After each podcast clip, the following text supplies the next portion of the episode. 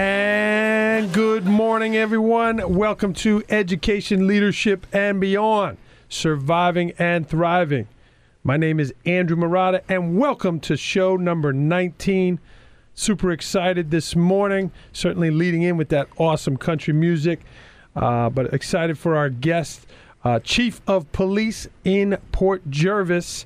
Bill Warden is our guest today, coming up in our next segment, and he selected the music and uh, excited to have the chief on today. I want to give a shout out to uh, my buddy Travis uh, in Port Jervis and one of my first listeners to the show, Kelly Bentley. She came by a couple weeks ago, got the book, uh, so we want to give them a shout out. I know they're tuned in on this Saturday morning. So pumped up for the show today. Again, this is Education, Leadership, and Beyond, Surviving and Thriving. We are on the following stations Country 107.7 WDLC, 106.9 WYNY, and Wall Radio on 94.1, 94.9, 105.7, 106.1, all on the FM, 1340 AM, 101.5 HD2, and now week number two, we're on Pocono 96.7, airing on Sunday morning. So excited to uh, have that uh, listeners on those different stations and uh, excited about today's show. So let's get started.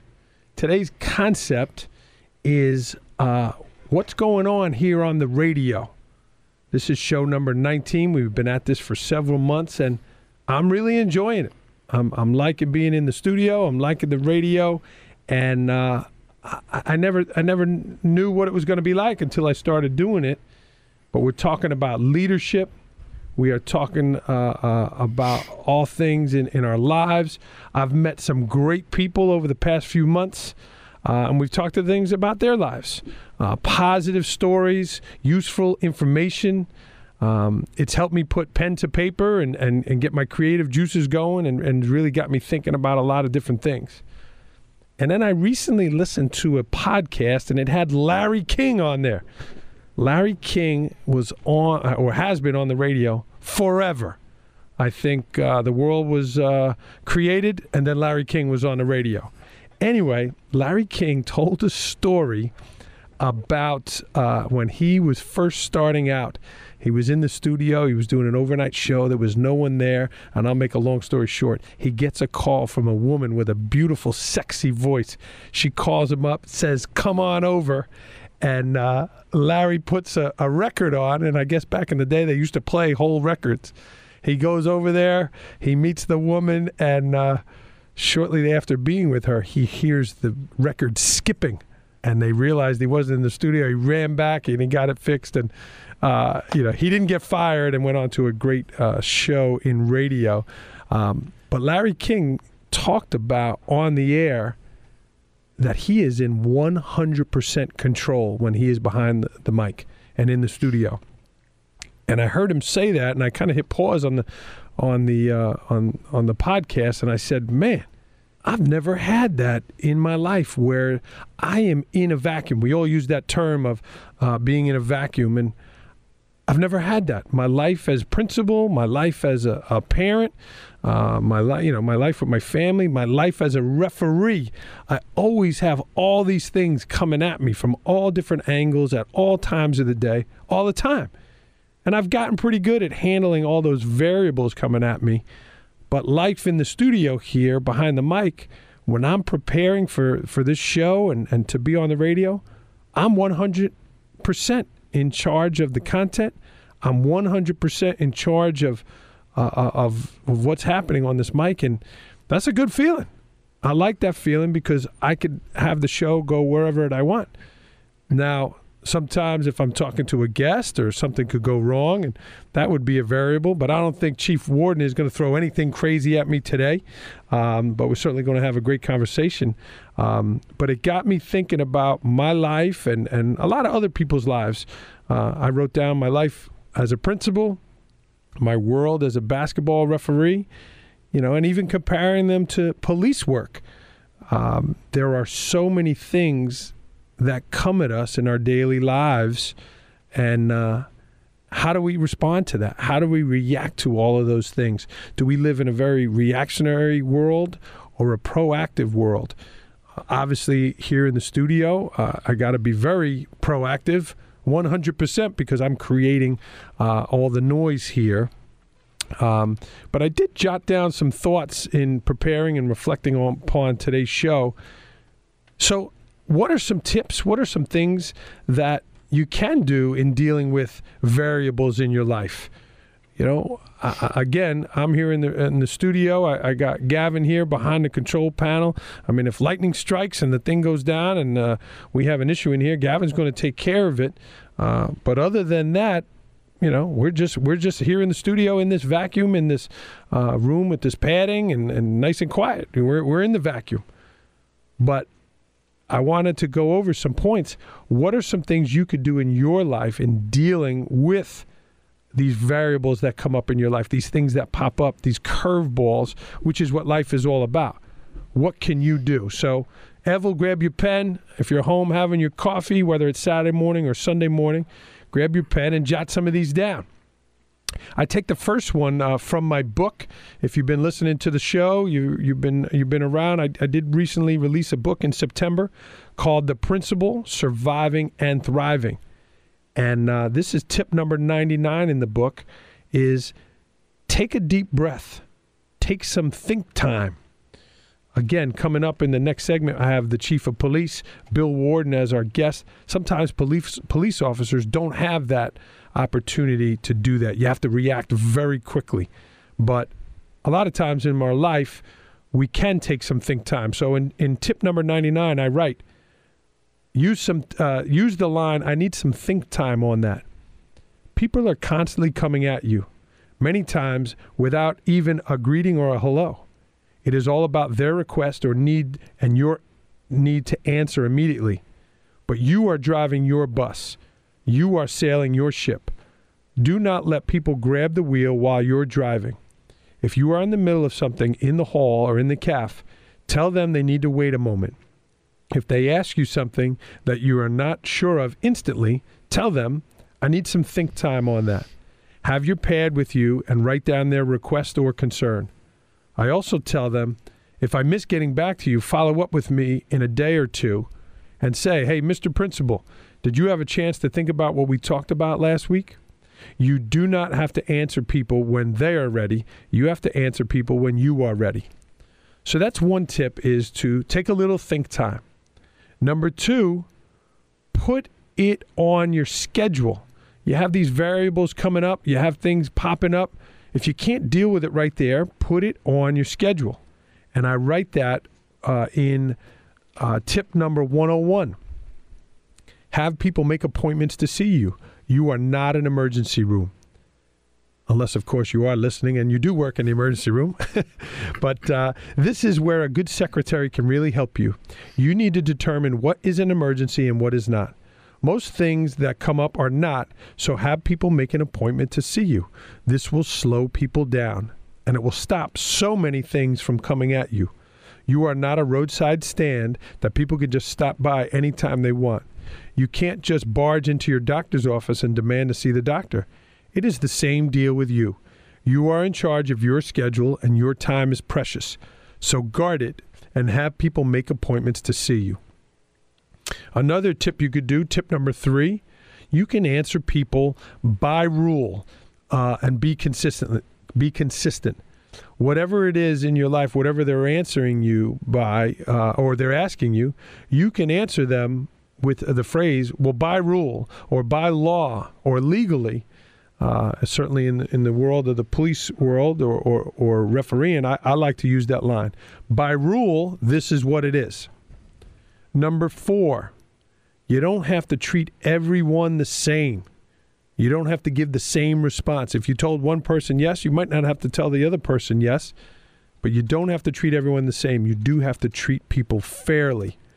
Uh, I'm no police officer, nor do I pretend to play one on TV, but in my experience in dealing with police officers, I've always had a pretty good uh, driving record. I know uh, if I've gone through a stop sign or possibly, maybe one time have gone through a red light. Not that I ever would, but I have.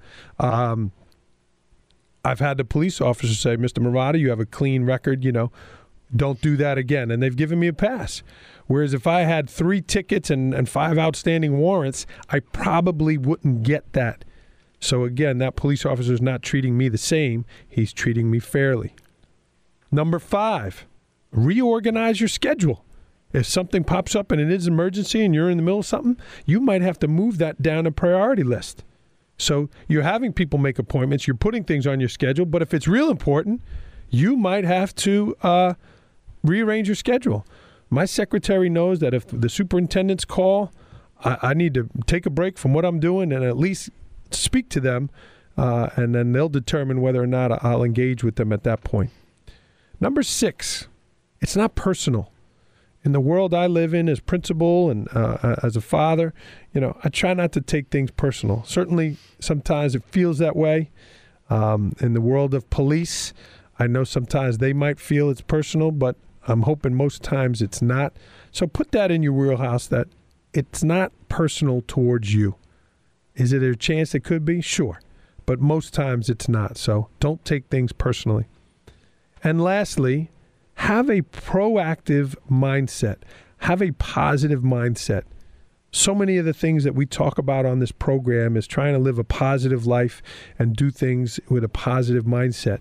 Uh, but have a proactive mindset. How can I handle this? How can I get through this? If not right now, when? Uh, and find solutions. You know, those are things that you have control over. Uh, I'm going to have my quote at the end of the show, but I'm going to give you a sneak preview. Life is 10% what happens to you and 90% how you react to it. Um, and that's certainly true with what we're talking about right now. So we are going to take a commercial break. I'm going to give a quick recap uh, later in the show, but we're talking about variables in our life and how we can handle those things as they pop up. Very excited. My guest coming up in the next segment, Chief of Police of Port Jervis City, is Bill Warden. He'll be up in our next segment. This is Education, Leadership, and Beyond Surviving and Thriving. We'll be right back with Chief Warden. And welcome back, everyone. This is Education, Leadership, and Beyond Surviving and Thriving. This is show number 19, and my name is Andrew Marotta. Thrilled to have Chief of Police in Port Jervis uh, on the radio today. Good morning, Chief Warden. How are you? Good, thank you. Good morning, and thank you for inviting me here to be with you this morning. Thrilled uh, for you to be on, Chief. And uh, you and I have done so many projects together and, and, and have linked the police and uh, the school together in so many ways. So it's nice to be on the air with you, Chief. How, how long you've been uh, Chief uh, in Port Jervis? Uh, I've been Chief now for ten years, and I've been serving as a police officer for twenty five. Wow. So you and I have been in these leadership roles almost almost parallel times. Um, what made you want to become a, a police officer, Bill? It, it, was always a dream of mine as a young child, actually. And um, growing up, I, I, really admired police service and the sacrifices that police officers make. Um, so it was a, a dream that I pursued throughout my entire life. So, as a young boy, that was something that you knew that you wanted to do. Absolutely. And did you have family in your life that was in, in law enforcement that you looked up to as a, as a kid? An immediate family. I'm actually the first one to join law enforcement. How about that? Wow, I've had so many guests on, Chief, that you know they've looked at. Coach Polanis was on last week. His dad was a football coach, and uh, um, that's incredible. I didn't know that. Yeah. Uh, you know, my brother is a police officer, uh, so I kind of inspired perhaps some service. My um, younger brother's a corrections officer. Uh, so, and then my brother-in-laws are police officers, so that service now runs pretty heavy um, throughout our family. Wow! So now you were the first one, and now you have it all in your family. Yes. Amazing, uh, Chief. We talked in the opening segment about having a positive mindset and a proactive mindset a lot of times police officers unfortunately are dealing with negative situations and i know you do a lot to try to counteract that. Um, but how do you keep a positive mindset at one as yourself as chief and then two amongst your staff? Well there's no doubt uh, serving as a police officer is a difficult job and um, you know, you, you see a lot of things. You some you, mostly you see the worst of society, unfortunately. But on the other hand, you do see the, the, greatest aspects of society, and you have to really focus on the, the positive side. It helps you work through the negative side that you see every day. and um, we all um, can make a difference. You know, we have to be ideal- idealistic, and we can make a difference in somebody's life, and that is the driving force. Um, performing justice, providing hope, and changing people's lives, and that's the driving force that keeps us positive and motivated. You sound like a superhero when you when you say that, but it is really a battle of good versus evil at times, correct? At, at times it is. Um, you know, we often refer to the thin blue line, and, and I talk to recruits at the academy about what that means. And what that line means is police officers, regardless of where they work, they all take an oath um, to sacrifice their lives if necessary to protect others. And that's what that line stands for. Is um, it's a a very cherished tradition, and that and we value that oath um, tremendously when we step on that line just hearing you you say that, uh, you know, gives gives me chills. I mean, there has been a couple times in my role as principal where things have gotten a little dicey, and I said to myself, "This person might, might hit me, or I, I better back up because this person might come after me." But that's something that you face every day. Yeah, you know it's it's a difficult transition at first. Um, they train you in the police academy um, to use your verbal skills to try to diffuse problems as much as possible. Um, roughly 60,000 police officers are assaulted every year. Um, so people, unfortunately, do want to hurt you when you're performing your jobs, and um, you have to rely on your tactics, your training. Um, you rely on each other, your your brother and sister police officers. Um, to, to do the right thing and to serve and to protect, and even if it means getting assaulted or um, or making that ultimate sacrifice. Mm. Chief, um, you always present uh, uh, you know when i see you you're so kind looking you smile at people. You know your leadership style uh, you you know certainly you look the part, you look professional, but I've never seen you as someone that I wouldn't describe as gruff or kind of, you know, trying to scare people. Tell me about your, your leadership style and, and just the way you connect with, with not only your officers, but the community. Well, I, I truly believe in a participative leadership style where you participate and consult with those that are working for you, performing the work in the field, um, consulting with the public, um, developing a common mission um, and objectives that we can um, fulfill. Um, working together is the key. You know, in, in our role, you, you, you, do not have to be that authoritarian figure all the time. Um, you can get more accomplished by just being open with the public, being transparent, um, because ultimately, everybody wants to have a safe community the police officers that are serving and the residents and the visitors that you're protecting um, so being open and transparent and working together we get more accomplished and hearing you talk, um, Chief, it's, it's bringing me to so many things with, with school and being the leader in my school. You know, open and transparent is something that I say all the time, and I also think it's important as our role. Chief, you heard the opening segment about the variables that, that come in our life, and you and I took the seven habits uh, uh, course of highly effective people. Um, is that something? Tell me about taking that course and how it impacted you and is that something that you've brought to your department and trying to work in that proactive manner? And what I, what I found um, very useful with the Seven Habits is it helps it helps provide some foundation to our crazy lives. We all have crazy lives. We're we're parents. Um, we have um, careers. We're trying to juggle all the responsibilities that um, that we are faced with every day. And I found that um, you know taking those seven habits and uh, it condenses my life and it actually provides focus for me. Um, being more proactive, um, using my time more wisely to um, to go and concentrate on those matters that really need focus and attention and to be successful. And if Chief, like I talked about in the opening segment about having people make an appointment or, uh, you know, uh, but versus rescheduling because you need to deal with something, tell me about when you make that decision in your mind, if there's a commotion out front and they're demanding to see the Chief, when do you say, hey, that person needs to make an appointment versus you see something or hear something to say, you know what? I better handle this now or it's going to get worse. I'm very blessed. I have um, supervisors that work every shift, um, sergeants, and um, they have full authority to make decisions and um, operate the station, um, supervise the police officers, and uh, they're well trained. I invest a lot of resources into my sergeants to um, serve the public. And our sergeants, um, if the public demands to see a supervisor, our sergeants are typically uh, the person that he or she will see. Uh, they're very good about addressing problems, and that's what they do. Very seldom do I have to step in and um, you know assist. Um, very, I have the utmost confidence in their abilities and their people skills and their ability to solve problems. Well, that's great, Chief, and that's one of the roles of, of leadership is to delegate and allow your people to do their thing. So that's great to hear. Oh, thank you. Yeah, Chief, you live here in town. Your children have been in the school. I've had a, a great uh, opportunity to get to know uh, your older daughters. Uh, I know you have a little one as well. Is it hard to be the chief in the role that you fill here in town and live in the town? Is that is that a challenging thing? You know, I, I don't know if it, it's not difficult in that sense. Um, it's it becomes part of your life. It becomes who you are. Um, you know, they, they say when you're a police officer, you're a police officer 24 hours a day. But when I worked as a detective or a patrol officer, a sergeant, different ranks within the department, I was able to leave the job after a shift and then be able to, you know, have a private life uh, and then go back to work, work my shift. But then as I, I grew in rank and um, became a police chief, I realized that it actually becomes part of your life seven days a week, 24 hours a day. Um, when you're out at the grocery store, you're the police chief. Um, when you're walking with your family or at a park or at a game, you're the police chief. When you're at the school event, you're the police chief.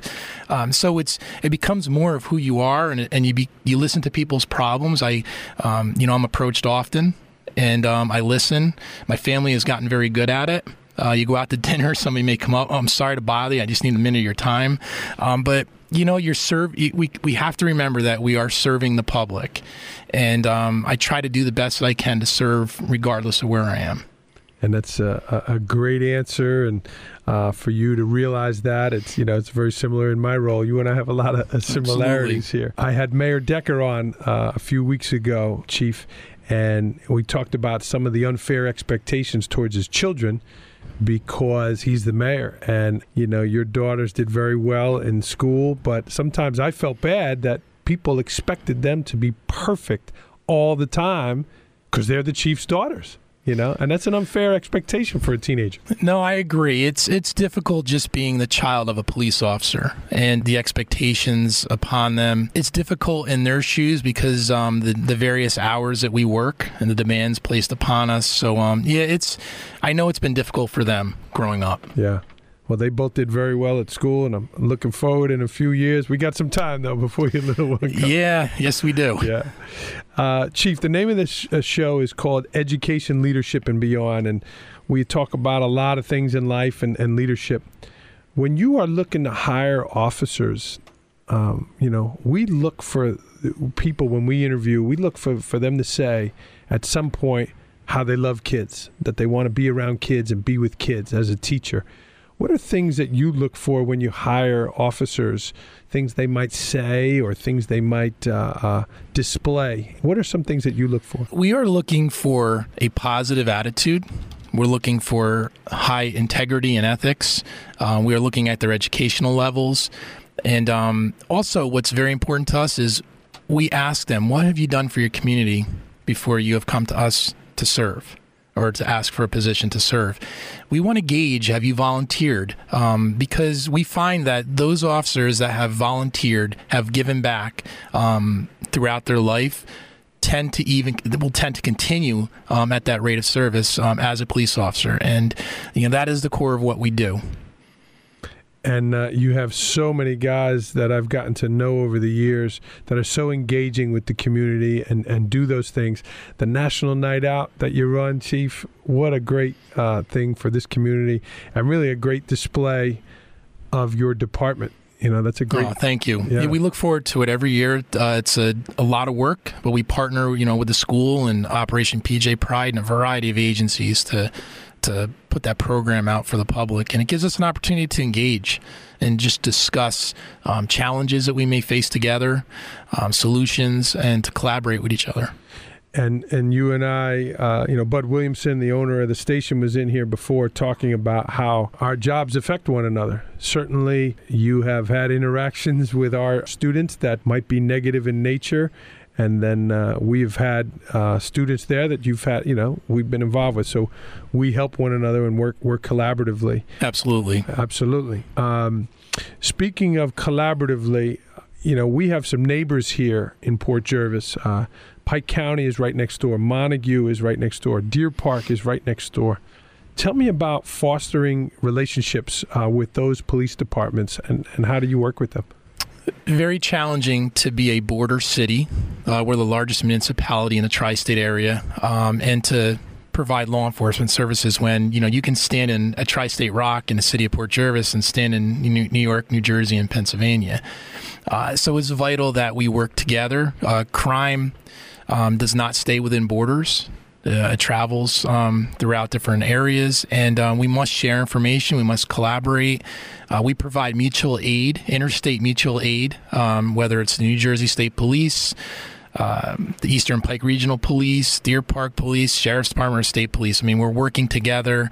Uh, because we want to, we don't look at crime as a Port Jervis problem or a Matamoras problem or a Montague problem. It's a tri-state communities problem, and I know that the men and women that are serving are collaborating. We don't care where the arrest is made, or uh, we will put together the best case we possibly can to improve the quality of life do you meet with the, the leaders in those departments is regularly? Is that something that's on your schedule? There's a there's an open dialogue, um, a routine open dialogue between the leaders of the departments, between the detectives that work in the departments, the officers. They all have a, they all enjoy a, an excellent working relationship. That's great. That's great to hear, Chief. We are up against a commercial break, everyone. This is Chief Bill Warden on the air this morning on Education, Leadership, and Beyond, Surviving and Thriving. We're on WDLC, WYNY, Wall Radio, and now on Pocono 96.7. We will be right back, everyone, with Chief Bill Warden. And welcome back, everyone, to Education, Leadership, and Beyond, Surviving and Thriving. This is show number 19, and my guest today is Chief Bill Warden. Excellent music selection, Chief. These are some sing along songs. Gavin and I are enjoying them. Good job on the All music right, selection. Thank you. You had commented off air that picking the songs was a little more challenging than some of these questions. It, it was difficult because I like such a range of music, and um, reducing it down to, to seven was not easy, not an easy task. And Chief, again, you, you have a stressful job. You deal with a lot of stuff. Is music something where you maybe put on some of these songs? Does that does that help soothe you, reduce your stress a little bit? Absolutely. I, I, enjoy listening to music, um, especially in the background, even while I'm working. Um, it just helps um, helps me focus. Great. Chief, I don't have this on your question list. Again, talking about stress here.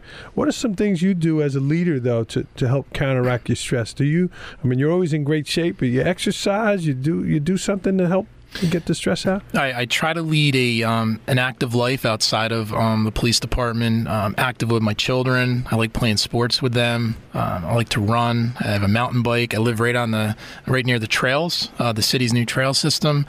And uh, yeah, I try to keep myself as busy as possible um, in order to reduce that stress, take my mind off things. That's right.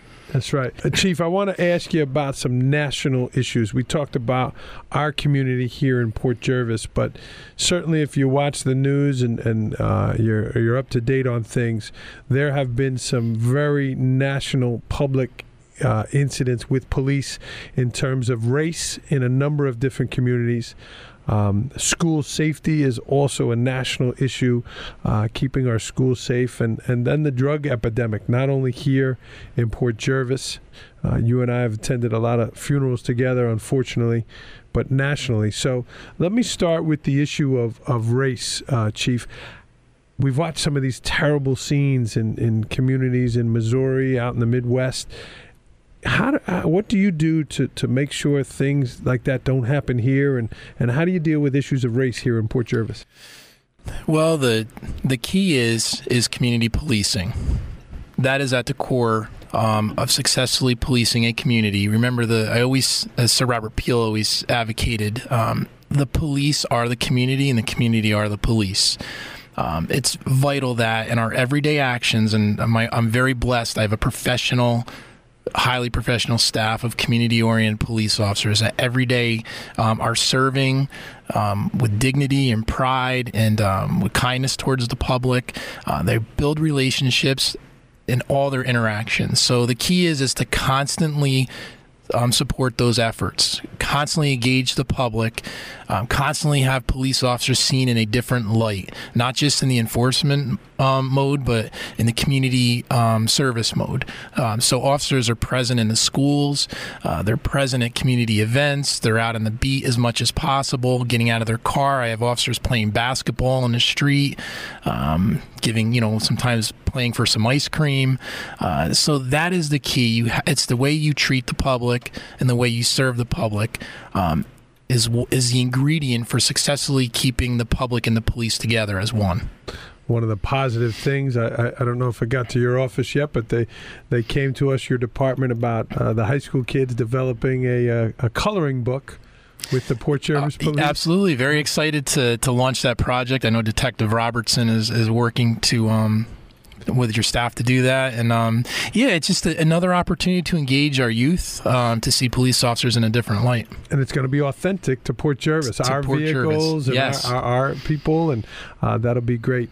Chief, you know, sometimes when there's an incident and, and people are pointing towards the police because they did something wrong, and you know, then then the department will release a tape of actually what happened. You mentioned about transparency, and then people say, "Oh, the officer was justified.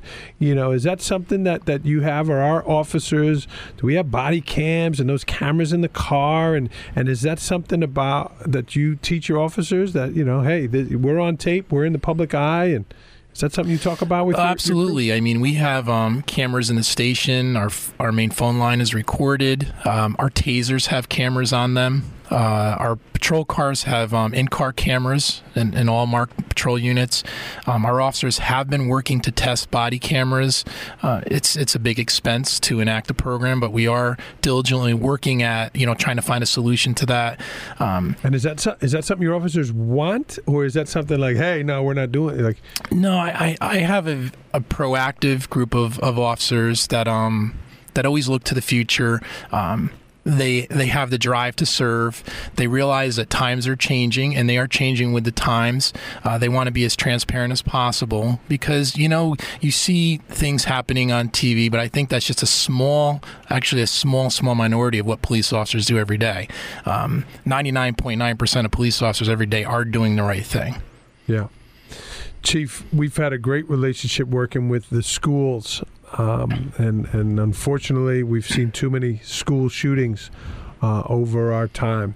Tell me about your stance on, on working closely with our schools and and what does the Port Jervis Police and Deer Park Police, you know, what do you guys actively do to help protect the schools? We are very blessed to have a fantastic relationship with, with our school system. We work very collaboratively together to provide programs within the schools. We get police officers throughout various grades. Um, having the opportunity to read to students, teach about citizenship, um, teach DARE. So the officers are in and out of the schools every day. Um, our officers from Deer Park and Port Jervis. Um, train together to respond to an emergency at the schools. The schools allow us their facilities, uh, but we don't just limit it at that. We have actually Eastern Pike Regional Police training with us, the New York State Police, the Orange County Sheriff's Department. We are collaborating with all agencies that we can possibly bring into the uh, the team to protect our schools. Um, if you look around, our officers are routinely patrolling the schools.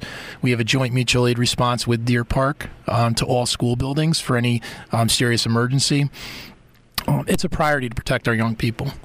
And I've felt that as principal whenever I've asked for anything, whether it's been you or, or Deer Park, that I sense something might happen, or Chief at dismissal, we heard some rumblings. I need a car. Could you do this?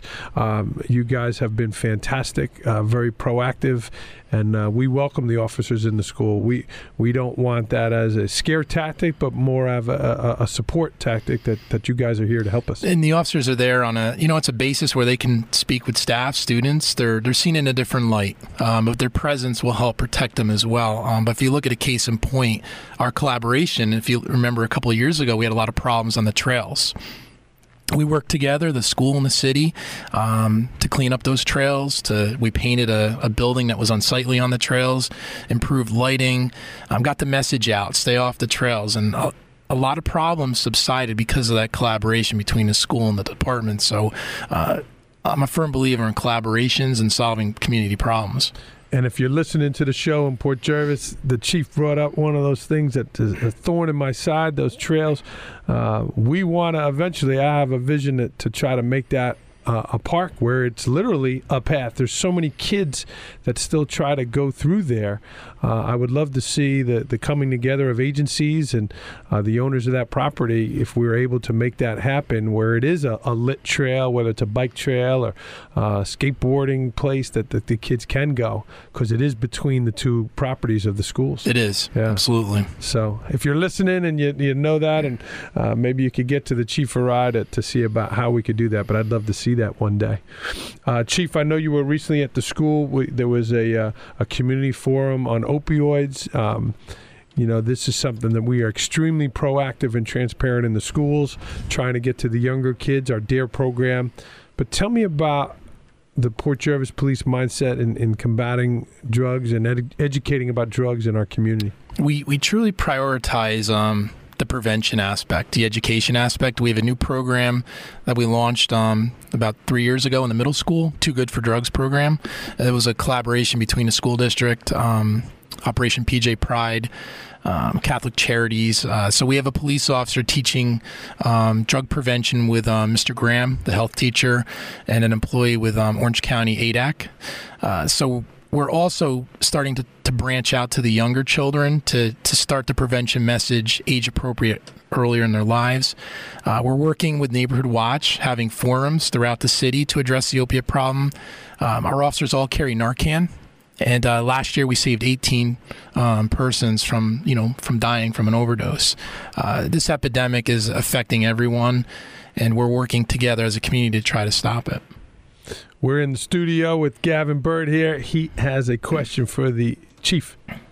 My question is, and this relates to something I feel I've seen nationally, but a lot of people say that the heroin problem has been caused by overprescription of, you know, uh, Percocet, etc., similar drugs, and then a lot of people who get on that move to heroin. But what I find frustrating is I don't think America talks enough about the people, especially young people, who start out with something like marijuana and then as a gateway drug they move on to heroin or they, they start with heroin because it's cool because whatever it feels good etc my question for you is in the city of port jervis or even from what you hear from law enforcement outside of port jervis anywhere in america how much of it is an opioid, I'm sorry, prescription problem going on to heroin, and how much of it is, you know, more of a gateway drug marijuana to heroin problem, if that makes sense? Well, it's a good question. We find that it, there's there's mixed results to that to those studies. Ultimately, it has been shown that marijuana is a gateway drug, and we find that many young persons that experiment with heroin um, have used marijuana in the past and, and started as a gateway. We're also finding that a large percentage of heroin users were actually prescribed a prescription opiate for some type of injury. Maybe they were involved in a car accident and then unfortunately became addicted to the opiate uh, when they were unable to obtain those pills, or those medications that they were prescribed. Uh, they were forced to turn to the cheaper um, but very similar um, heroin. Uh, so there is, there's, it depends on the, the age groups that are involved here. Um, we find that the younger um, users typically did use marijuana and then work um, work into a, an addiction to heroin. Uh, so it, it is it is a mixed. We all hope to work collaboratively together to help counteract this problem, and we always end our show with "Go out and change the world." to make it a better place. And uh, we need all of us to help in this community to help combat drugs. We are up against a break here. We have our guest today is Chief Bill Warden, and we'll be right back with the chief with our write-in portion of the show here on Education, Leadership, and Beyond, Surviving and Thriving. WDLC, WYNY, Wall Radio, and Pocono 96.7. And welcome back, everyone, to Education, Leadership, and Beyond Surviving and Thriving. This is show number 19. My name is Andrew Marotta, and we are having a great time with Chief Bill Warden from the Port Jervis Police. Before we get back to the chief, this is the write in portion of the show. You can send in comments, questions, concerns, uh, and your thoughts on the show Andrew at neversinkmediagroup.com, or you can hit me up on Twitter at Andrew Marotta21. You could also check out my website and leave some feedback there, andrewmarotta.com. And uh, my book is out, The Principal Surviving and Thriving. You can find that on Amazon, my website, as well as the other online retailers. A quick summary of today's show uh, we talked about adapting to variables in your life. Here in the studio, uh, we are in a padded room, a, a quiet room, no outside variables affecting us here on the air. And how can you deal with those variables when they affect you in the real world, out in the real life? Number one, you could take a deep breath and take some think time before you respond. Number two, you can put it on your schedule. Number three, you can answer by rule or by law and then give a consistent and fair answer. Number four, you can uh, treat everyone fairly. You don't have to treat them all the same, but you can treat everyone fairly. Number five, you can adjust. You can reorganize your schedule if you need to. Number six, it's not personal. Don't take it personal. And number seven, have a proactive mindset in dealing with these things that come at you each and every day. And speaking of dealing with things that come at you all the time, we'll welcome back our guest, Chief Bill Warden. Uh, Chief, I appreciate you being on today with your busy, busy schedule. Uh, this is a write in portion of the show, and we did get a question sent in. The question reads If the Port Jervis Police Department was given a million dollar grant, what would you do with it and why? I would invest those resources into crime prevention, assigning um, more officers um, into community service roles, uh, working with the schools, working with um, neighborhoods to um, proactively engage and solve problems. Okay. And a million dollars can go a long way. Uh, would there be any type of equipment or would there be any uh, any other type things you would do or would you invest? Invest it all in the in the manpower? Well, I would um, invest it into our juvenile aid office, um, perhaps adding another detective to um, proactively serve our youth. Always um, providing equipment to enhance the safety of officers and the training to enhance their safety. Uh, a uh, million dollars would definitely go a long way with helping accomplish that. And it would go quick too. I know it, it would be spent quick. Your cars always do look fantastic. Oh, thank you. I did want to compliment you on that, Chief. The next section is the rapid fire question. I'm going to ask you a number of questions. If there's any you do want to expand upon, we'll give you a little leeway, but a quick answer. Okay. So the last book you read. All right, George Washington's Secret Six, The Spy Ring, and I'm now reading Washington, A Life by um, Ron Chernow. I'm a student of George Washington. Wow, how about that? Excellent leader. He was the people's president. Um, he overcame obstacles that are unheard of um, during the Revolution um, for independence, and um, obstacles that I that resonate today: lack of funding, lack of equipment, things that we all deal with. Um, but he overcame those obstacles. So he, he's a great man, a great leader, and I enjoy spending my leisure time reading about How about that his success. Give me those. Give me those names again, uh, Chief. Uh, so it, it, was George Washington's Secret Six, uh, the spy ring that um, saved the American Revolution, and then Washington a Life. We might have to get those out on President's Weekend and uh, do a little bit. That's great. How about the last movie you saw? It was uh, The Equalizer by Denzel Washington. My wife and I watched that just a couple nights ago. Little, little date night? Just nah, just at home, um, hanging out, and uh, we don't get a lot of time to do that. Sure. And uh, I don't watch. Unfortunately, you know, I don't get a lot of time to watch television. Love Denzel. Last thing you did recently that got your adrenaline going, not related to a, a stressful event at work. We took a fabulous trip out to Colorado, spent time with family, took a Jeep ride up um, to about 12,500 feet in the Rocky Mountains. Uh, it was fabulous. Wow. Did you drive out west, Chief? I, I did, did. Drove out west. How about that? That's great. Um, besides your job and your family, what is something that you are most proud? Uh, I'm proud of the fact I, I um, became a part-time college professor at SUNY Orange. I'm enjoying that, and um, I'm very proud of. I'm just. I'm very proud of the work that my officers are doing each and every day, and the professionalism that they display, um, and the collaboration of the community. They they stand truly behind us. We are part of the community, so I'm very proud of that. That's something I feel um, is is is vital. Gavin, are we going to allow him to have that answer that was related to work, but it was pretty good? Going to keep that in? Sure. You, he's going to make the cut with that. Chief, last question: Where are you going to be in five years? Well, uh, I do have a, um, a mixed bag of ages in my family. I have a, a very young daughter, so I think I'm still going to be here serving as a police chief, and I, I look forward to doing that for the next five years. You're doing a great job. You are one of the faces of the community. You've been an asset to our schools and our children, and super proud to have you on the show today. I appreciate Oh, it. thank you so much. I appreciate this opportunity. Before we uh, head out here on Education, Leadership, and Beyond, next week's guest is New York Times best-selling author and columnist for the Washington Post. He's a big sports fan. Author John Feinstein is going to be our guest uh, next week. Uh, I think we're going national. We've had a couple uh, of people that are, are, well known around the country, but uh, Mr. Feinstein will be our, our national guest. That's next week. And uh, we have our quote to end our show. I mentioned it earlier, but you may not have heard it here um, for the whole show. Life is 10% what happens to you and 90% how you react to it. So take some think time and respond appropriately when these things are happening to you in your life. That is all, everyone, on education, leadership, and beyond, surviving and thriving. Again, on WDLC, WYNY, Wall Radio, and now on Pocono 96.7. Go out and change the world for the better.